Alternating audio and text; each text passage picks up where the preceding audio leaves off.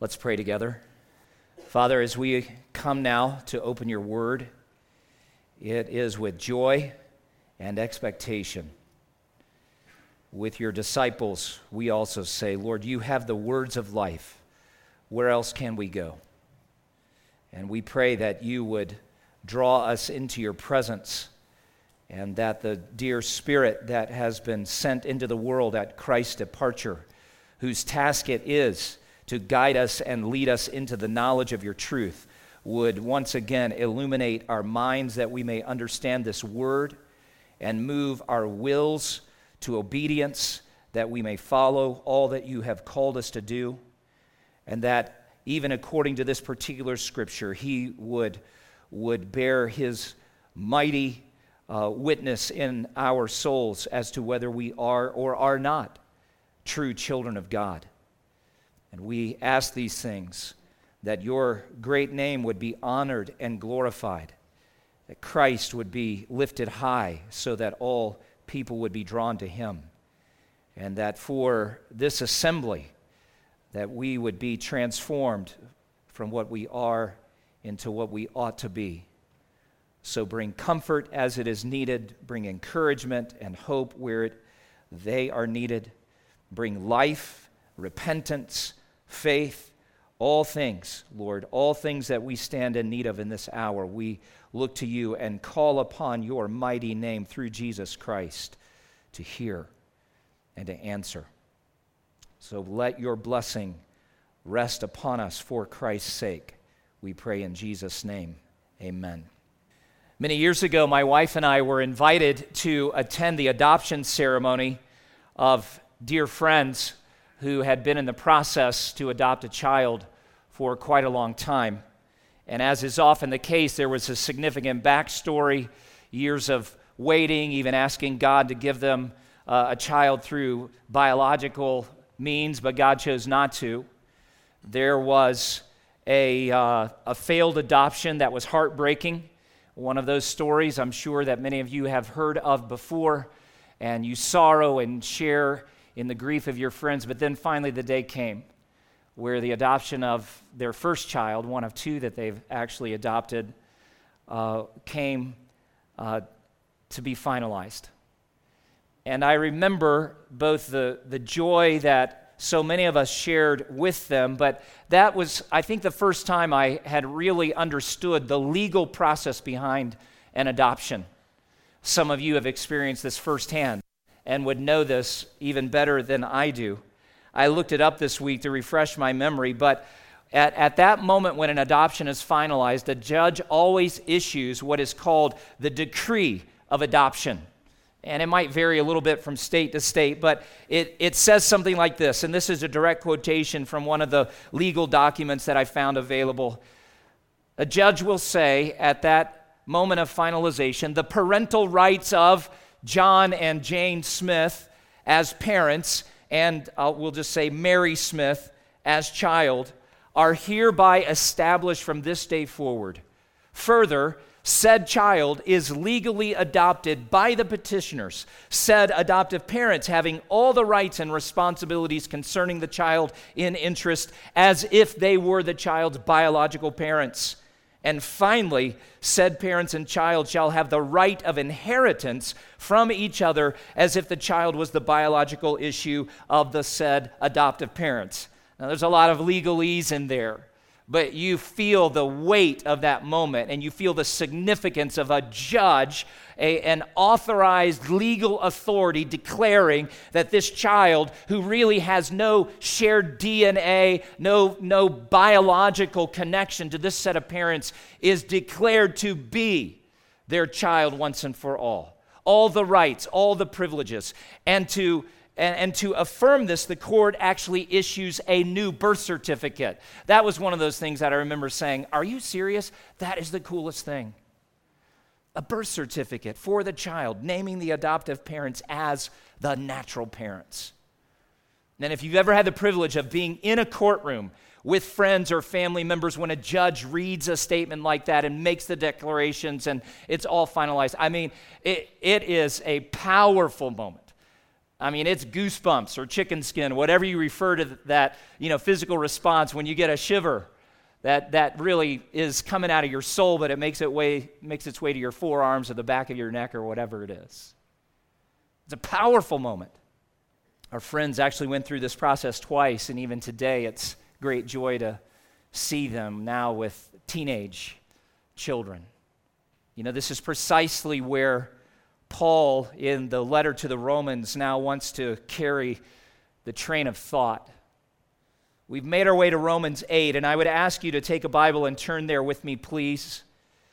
We're going to look at a portion of Romans 8. What Paul is doing here in Romans 8 is continuing a, powerful line of thinking that actually began multiple chapters ago, but we'll just stick with chapter 8 for a second, where he has said, The Spirit of God, who he calls the Spirit of life, has set you free in Christ Jesus from the law of sin and death. What an awesome thing. We were just singing about that. Uh, if, if this gospel is new to some of you and you're like, man, you guys sing about the life and death and resurrection of Jesus Christ a lot. Yes, we do, because that's where our hope really is found. And so that's Romans 8 1 and those early verses. And then he comes in verse 9 and says, The Spirit of God not only sets you free, but he indwells you takes up residence within your soul. And, and that is a powerful remedy to the great problem Paul had mentioned back in Romans 7, where he says, I'm a wretched man because the things I want to do, I don't do, and what I don't want to do, I do. Who will deliver me from this body of death? And he's also talked about indwelling sin. I mean, it's the plague and cancer of us all. And so, while those who repent of their sins and put their faith in Jesus are delivered from that ultimate soul destroying power of sin, we still deal with its presence every day, every moment. And you might despair and say, What will I do about this indwelling sin? I couldn't even get ready for church this morning without sinful thoughts or sinful motives or, or sinful words emerging. Well, here is a powerful remedy. And it's not just that God implant some other force in you, because sin is a, a powerful force, if you will. It's not even the, the indwelling uh, force of righteousness or holiness or noble desires. No, it's the third person of the Trinity, God Himself. The Holy Spirit comes to dwell. Now, that's where we left it off last week.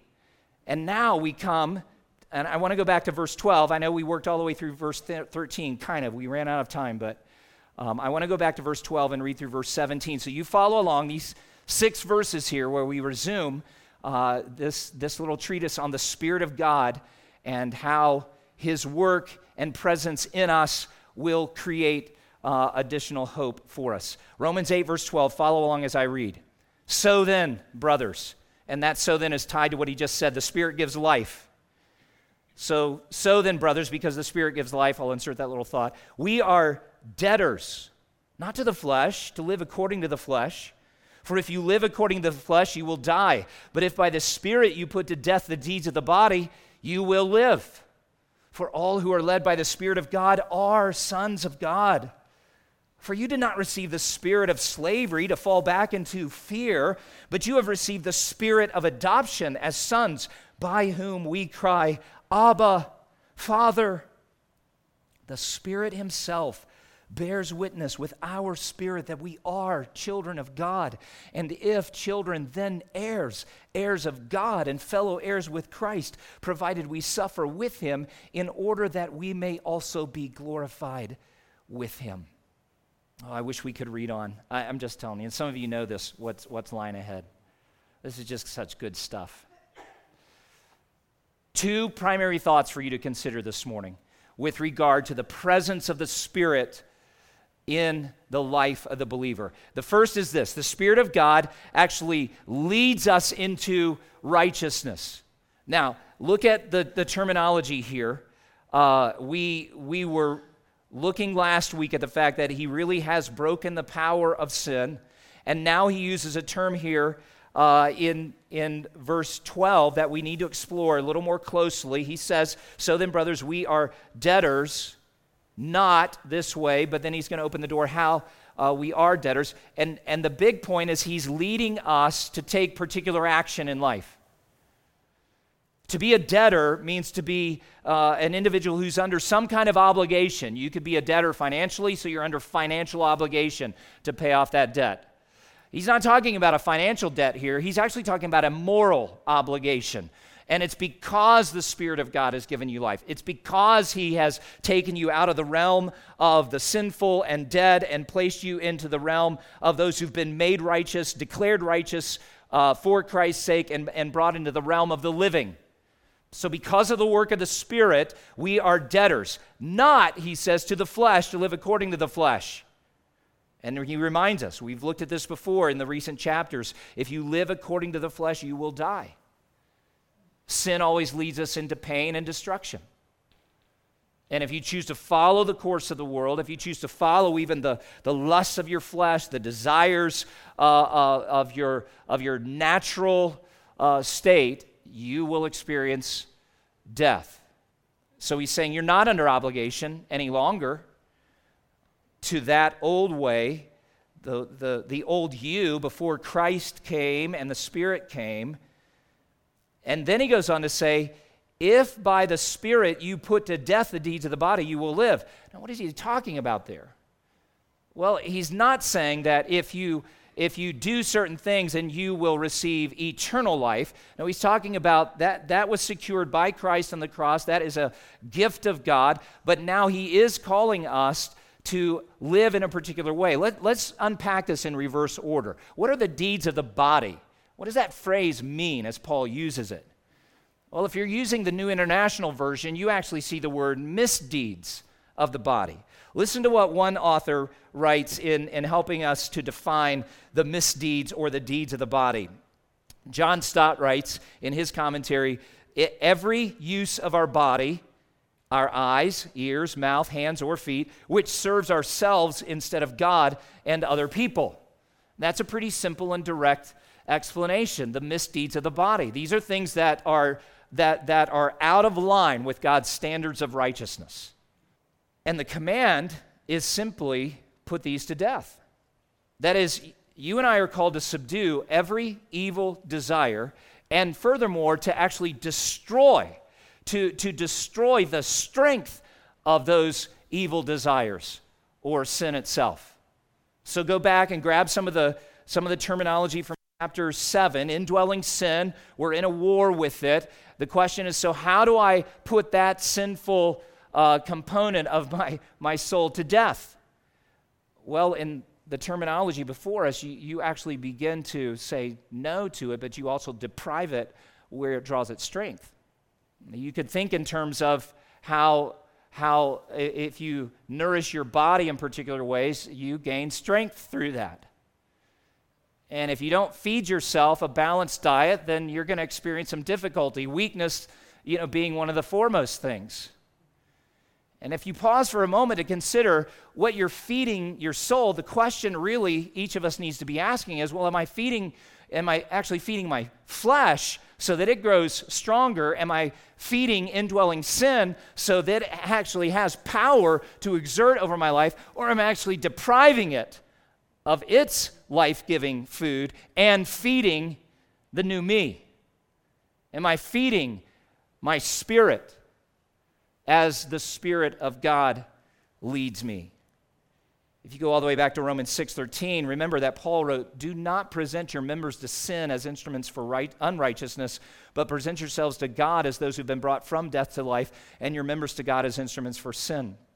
And now he states simply and directly that we're also called to kill off every use of our body, of our lives, which is contrary to God's will. So there's a bit of a progression here.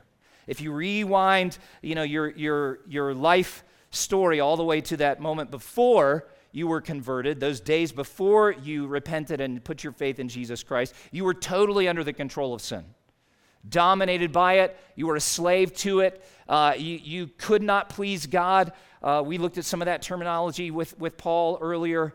Uh, had no capacity to. But then a mighty thing happened, and God changed your heart. And then after that point of conversion, God comes and says, Don't, don't give yourself over to that anymore. That's the old you. There's a new you who came out of the tomb with Jesus.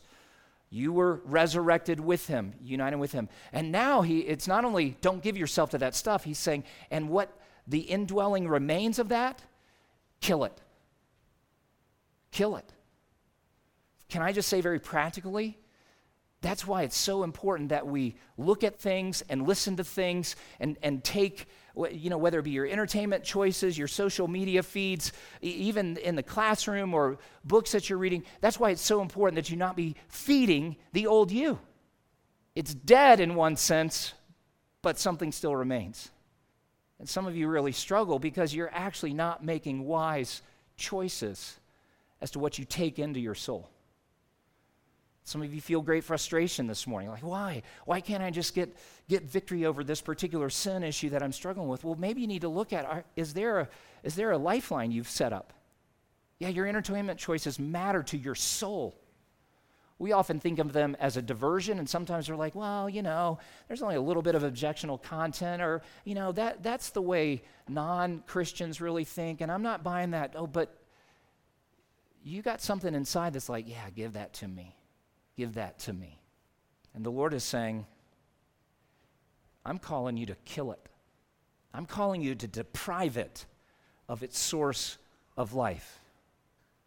Galatians 5:24 says those who belong to Christ Jesus have crucified the flesh with its passions and desires. A few chapters ahead, Paul will say to us in Romans 13, 14, as you put on the Lord Jesus Christ, make no provision for the flesh to gratify its desires. You say that that's a tall order. I, I want to do that, but it's really hard. Oh, you know, the Lord Himself knows that. And that's why the next little phrase back in Romans 8 says, by the Spirit. You're not on your own to do this. You do this through the Spirit. He really is the power in this effort. Another Christian author, Doug Moo, writes Holiness of life is achieved neither by our own unaided effort, because if it's all up to you and me, you know what we call that? Moralism or legalism. He goes on to write, nor by the Spirit apart from our participation. And there are those who insist that the key to holy living is just surrender. Have you heard this phrase? Let go and let God. There are situations where you need to turn loose Uh, of whatever you're trying to control, but generally speaking, you partner with God. And in this case, you partner with the Holy Spirit. And when He leads you, when He brings conviction upon your heart and says, You really shouldn't listen to that, shouldn't watch it, shouldn't read it, shouldn't participate, then you say, okay, I won't. But, but we're not these neutral creatures, you know, just waiting for the Spirit of God to pick us up and remove us from the place of temptation or, or to pull us out of a setting that is going to be counter to His will. No, we participate with Him. Doug Moo goes on to write, but by our constant living out the life placed within us by the Spirit who has taken up residence within us. So, aren't you glad it's not all up to you? You do have your part, but it is the Spirit Himself who supplies the power. Now, look at the promise behind this new obligation. If you do this, Paul says, you will live. It seems to be, as you consider the context, has more to do with just the quality of life. It's not that you're earning eternal life by your obedience. We've already seen Paul address that and say, by works of the law, nobody will be justified before God. But some of us actually are, are living less of a life right now than God really intended, and that the blood of Jesus was designed uh, to purchase because we don't take commands like these very seriously. And there's a kind of death that you can experience, a kind of, of diminished life in Jesus.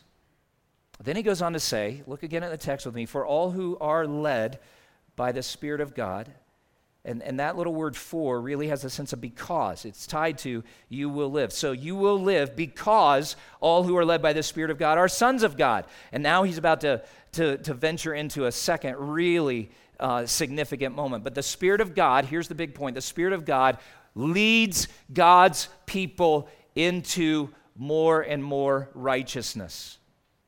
One, another, uh, another teacher in his commentary on Romans writes, it is the, the, this leading of the Spirit, it is the constant, effective, and beneficent influence. He's a, he's a good God, which the Holy Spirit exercises within the hearts and lives of God's children, enabling them more and more to crush the power of indwelling sin and to walk in the way of God's commandments freely and cheerfully. You know, I was thinking about this earlier this week that sometimes you feel like, man, some of those old habits are so deeply ingrained in me. I'm not sure I will ever see the kind of progress I want until I'm in the presence of Jesus. But actually, Romans 8 tells us something a little different, doesn't it? That God Himself is not waiting until we're in the presence of Jesus to correct all of these deeply ingrained patterns and, and habits of sin. But actually, the Spirit has come to dwell in us in part that we, with Him, as we follow Him, would actually be able to kill these things. And the Spirit's work is not simply corrective of the flesh, it's destructive to it. And I love that. And I say, Thank you, Lord. So let that truth just, just treasure it in your, in your heart because here's what's going to happen. I mean, no sooner will we leave this place, and some of us will be like sinning all over the place. You know, you get in the car, and, you know, it, while we're sitting here in this air conditioned space, your car is heating up to about 179 degrees.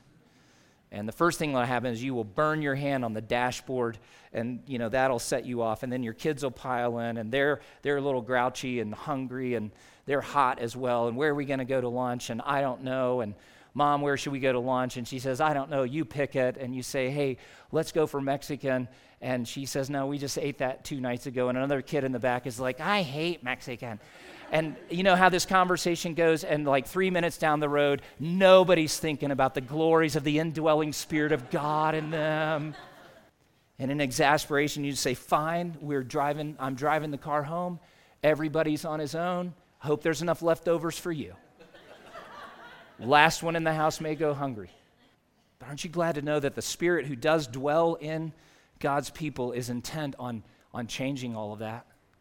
And that's why some of us who have conversations like that are con- so convicted in our spirits because the Spirit of God is saying, no.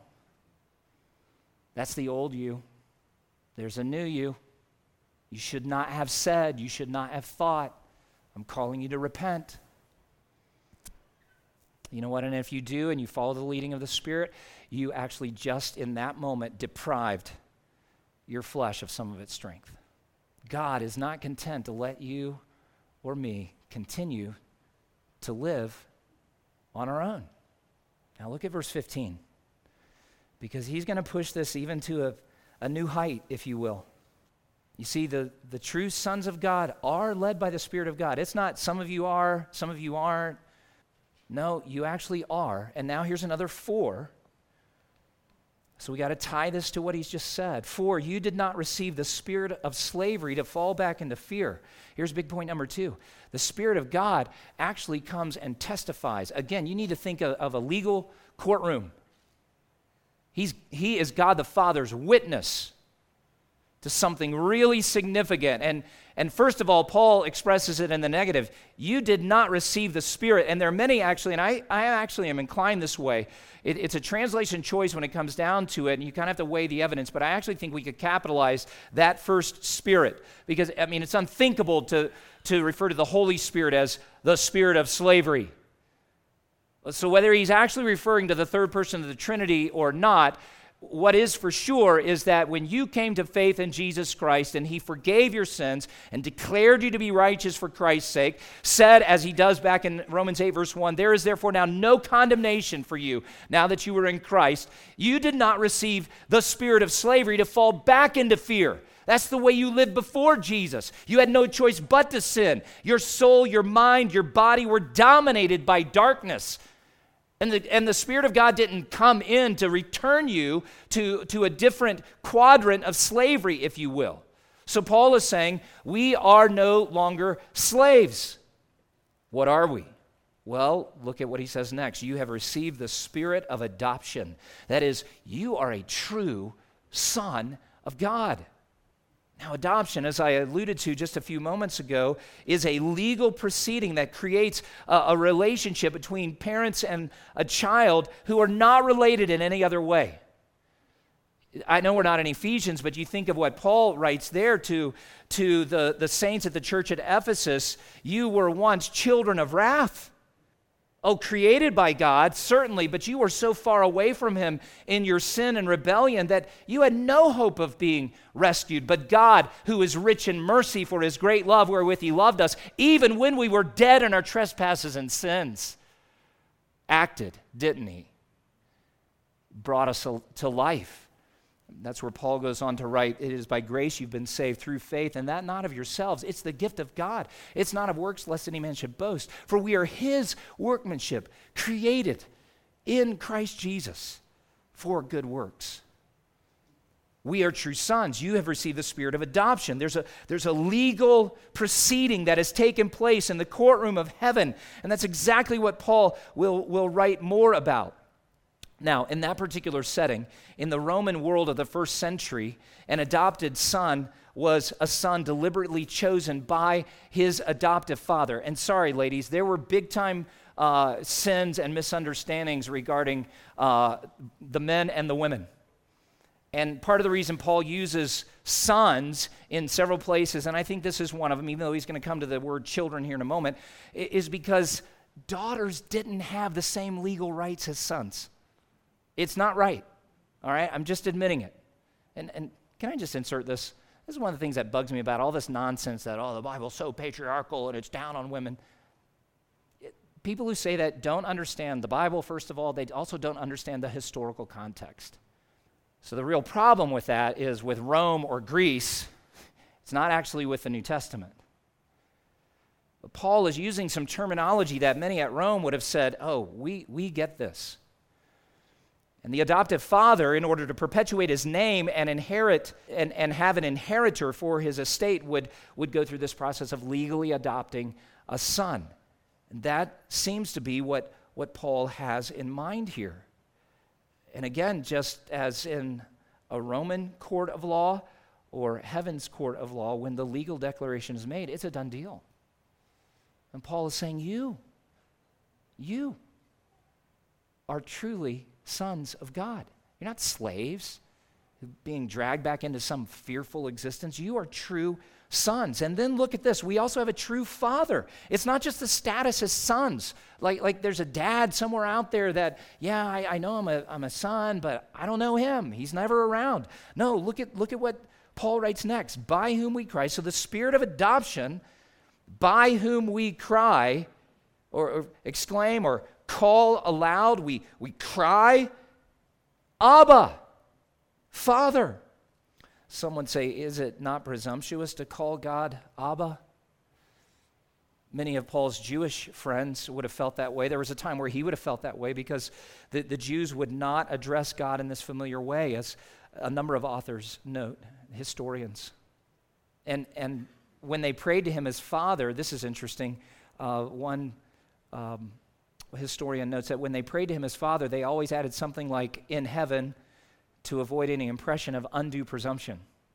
We would never just use that term Father if we were good Jewish people living in the first century. But you know, the Lord Himself used this term, didn't He? Multiple times in the Gospels. There's probably no more significant moment, though, than in His agony praying before He is betrayed in the garden. And He, and he cries out to his God and our God. But he says, What? Abba, Father, if it be possible, let this cup pass from me. Nevertheless, not my will, but yours. And you know, the terminology uh, that you find there in the gospel and even here in Romans is not actually uh, best captured by, by the kind of delivery, vocal delivery that I just used but it's a cry that rises from the depths of the soul and is vocalized with the same kind of intensity. It probably was something more like this Abba, Father! Because there are those moments in our lives where we experience those forces of, of evil, or we're overwhelmed, or we're discouraged, or we're fearful, and it generates powerful emotions, powerful desires from within. And to just simply cry, and cry in a polite, manner. A soft tone, even, doesn't quite do it justice. And so it may not be vocalized as I just did it, but the cry is certainly there in the soul. And Christ's cry in Gethsemane was the cry of awe even a kind of fear, if you will, because it was not the cross that he shirked from. It was that the cup of God's wrath that had been filled from ages past, brimming with a holy justice, was about to be served to him, and he was called by God to be made sin for us. And Here's the sinless one, the one who's never sinned in thought or word or deed, about to take upon himself the sins of the world, to be made sin for us, as Paul says to the Corinthians, in order that we might be made the righteousness of God. And there's such an aversion to sin, such an aversion to the wrath of God, such an aversion to being separated from his Father with whom he had enjoyed perfect fellowship for all eternity, that the cry rises from his soul, Abba! And what a powerful truth this is for us that Paul says, You are true sons who are legally adopted, full rights uh, of, of God the Father given to you. And it is by the spirit of adoption that you too may cry, Abba. You know, Thursday, uh, my daughter Kate, who's here this morning, uh, messaged and said, uh, The car is acting funny. And that's like, I, I mean, I'm just going to tell you, like, I get those messages. When my children call out of the blue, my first thought is, uh, or first question is, Has there been a wreck? um, and, and are you at fault or not? I mean, I go through this little list. And there's a reason that my mind goes that direction these days. but she messages, car's acting funny. So I called her right back because I'm like, oh boy, what, what could this be? And she describes it to me and says, I'm, I'm actually headed that way. And I said, well, great, we'll take a look at it. And um, another family member is giving me one of those great little diagnostic tools that you, you know, you, you slip onto that uh, little connector. It's what AutoZone or any other shop will read, but this does it on my own. And so I pull up my app, we run the diagnostic. You know, it's like, it's no big deal. It's a little inexpensive part. Um, ordered it, changed it. You know, car is up and running But when she when she messaged me and then and then I called her back, I didn't say to her, you know, why why are you messaging me? I mean, I'm not a professionally trained mechanic. There are people in this valley who are more expert than I, and you know, you are an independent person now. Can you just deal with it? And yeah, you laugh because that's absurd. And some of you are a little nervous, like, would, would he actually say something like that to his children? Maybe. It's the instinct of a daughter to call a father, and it's the instinct of a father to respond to the call of a daughter. Some of you struggle with this because you know in your head that God is your father. But for various reasons, there's, there's like this great barrier fixed where you feel like you ought to solve your own problems before you call to Him. And so then you just give a report. Which that'd be a fine thing too. You know, like, hey, dad, the car wasn't running well, but I went to and it's good. And I mean, but you know what? This father is not asking you to solve your own problems and then call with a report. He loves, he loves to hear his children cry from the depths of their soul Abba, Abba, I am desperate for you to hear my cry. Abba, we are in a desperate financial strait, and you are the Abba who provides. So show us. Abba, this sin has battered me for decades. I'm begging you to grow my heart, my love for you, to sanctify me. Just show me some progress. Abba, my children are not walking with you in faith. I'm so broken by this. I, I, don't know what else to do. I don't know what to say to them now. I, I don't even know how to pray for you right now. Abba, Abba, I have family or friends, or I have, I have coworkers who are so far away from you, religious in a manner, but they don't really know the saving, rescuing, liberating power of Jesus Christ. I've, I've shared the gospel with them, I've told them my story of faith. Nothing seems to move them. Abba! What is your Abba cry today? This is the greatest, best, loving, most compassionate Father in the universe. And even those of you who've been blessed with a good earthly father, you praise God that they've been a, a, good reflection, but even then a dim reflection of the goodness of this father. He loves you so much that he has sent the Spirit, first of all, to testify as a witness in a court of law, saying, Yes, it is so. You are a son of God, a true child. And then the indwelling spirit is actually the one who, in those moments of desperation, whether it be desperation over your sin, over the needs of your household, or another friend or family member, where that cry rises from your soul, that's evidence that the spirit dwells within. You see, it is the instinct of children to cry out to their fathers. And the Spirit Himself bears witness with our spirit. Look at verse 16 that we are children of God. Now, in the last couple of minutes, look at this. And we'll push the pause button again and we'll resume it several weeks out. Look at verse 17. You see, we're not only true sons with a true father, but we possess a great inheritance. Heirs of God and fellow heirs with Christ. An heir is one who enjoys all the privileges and even a guaranteed position in regard to the family.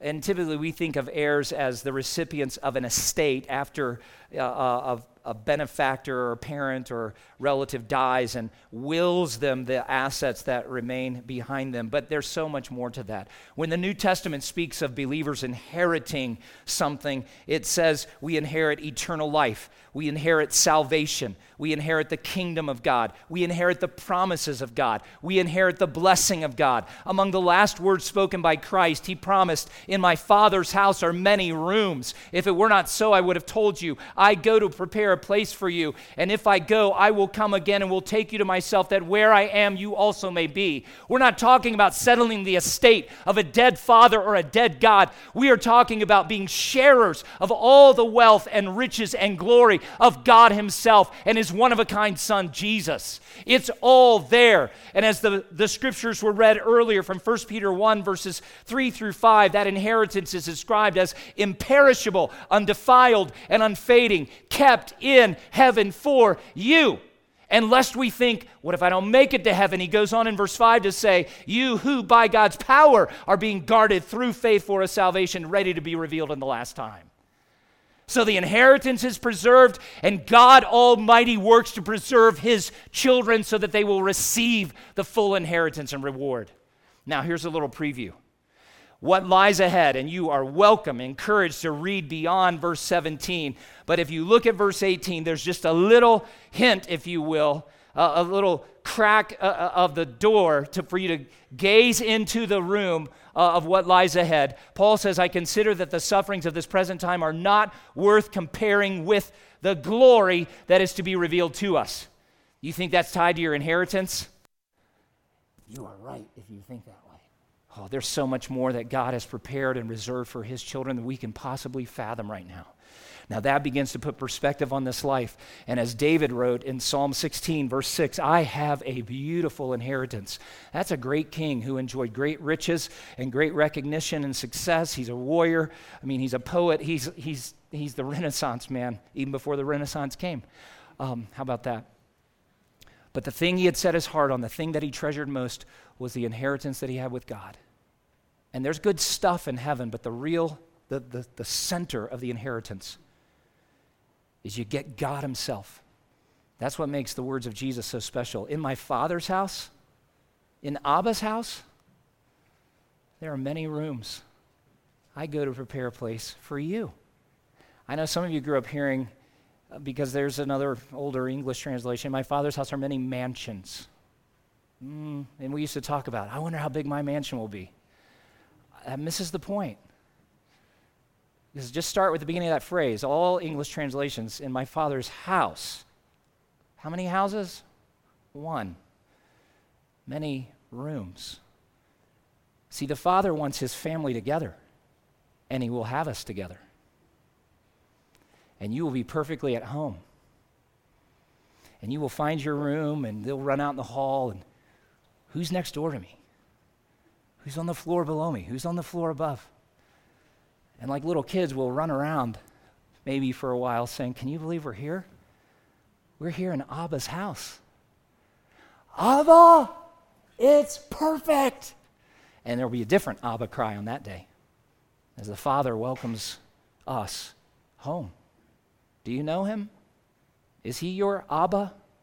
He can be by faith. It's as simple as that. Would you bow your heads with me, please? Some of you are trying to be a child of God by your works. Can I remind you once again? The Apostle Paul writes earlier in the same book we're studying by works of the law, nobody is justified in God's sight. So you can't earn it, but you can receive it. That is, you put your trust in His work, His work through Jesus, His work through the life and death and resurrection of Jesus. Have you ever done that before? And if not, would you do it right now? Some of you say, I've turned from my sin not perfectly, but the best I know how, and I am putting my faith in God, but I really struggle to see God as my Father. Oh, then there's another step of faith for you today. And you might need, even need to say, Lord, please forgive me for assigning to you the imperfections and failings and even sin of an earthly father. I've imposed that on you, which dishonors you and makes you to be less than you really are. But I, I look at your word as it's clearly given to us today, and I believe it. And I thank you that you are a father of a very different kind. And even in praying, would you go further and say, Abba, would you reveal yourself to me as you are and not simply as I imagine or even want you to be? Even that is an Abba cry. I want to go all the way back to what we looked at earlier in the text and ask Are you actively putting to death the deeds of the body? Some of you want the eternal fire insurance, as we say sometimes. You, you want to make sure that your destiny is secure, but you're still trying to live this life as you want. And God's not really central in your thoughts. Your mind is actually set on the things of the flesh. And you need to repent of that. And you need to consecrate yourself today to saying, Abba, You've sent your spirit to dwell in my heart. And by faith today, I commit myself to putting to death the deeds of the flesh. Would you just submit yourself right now?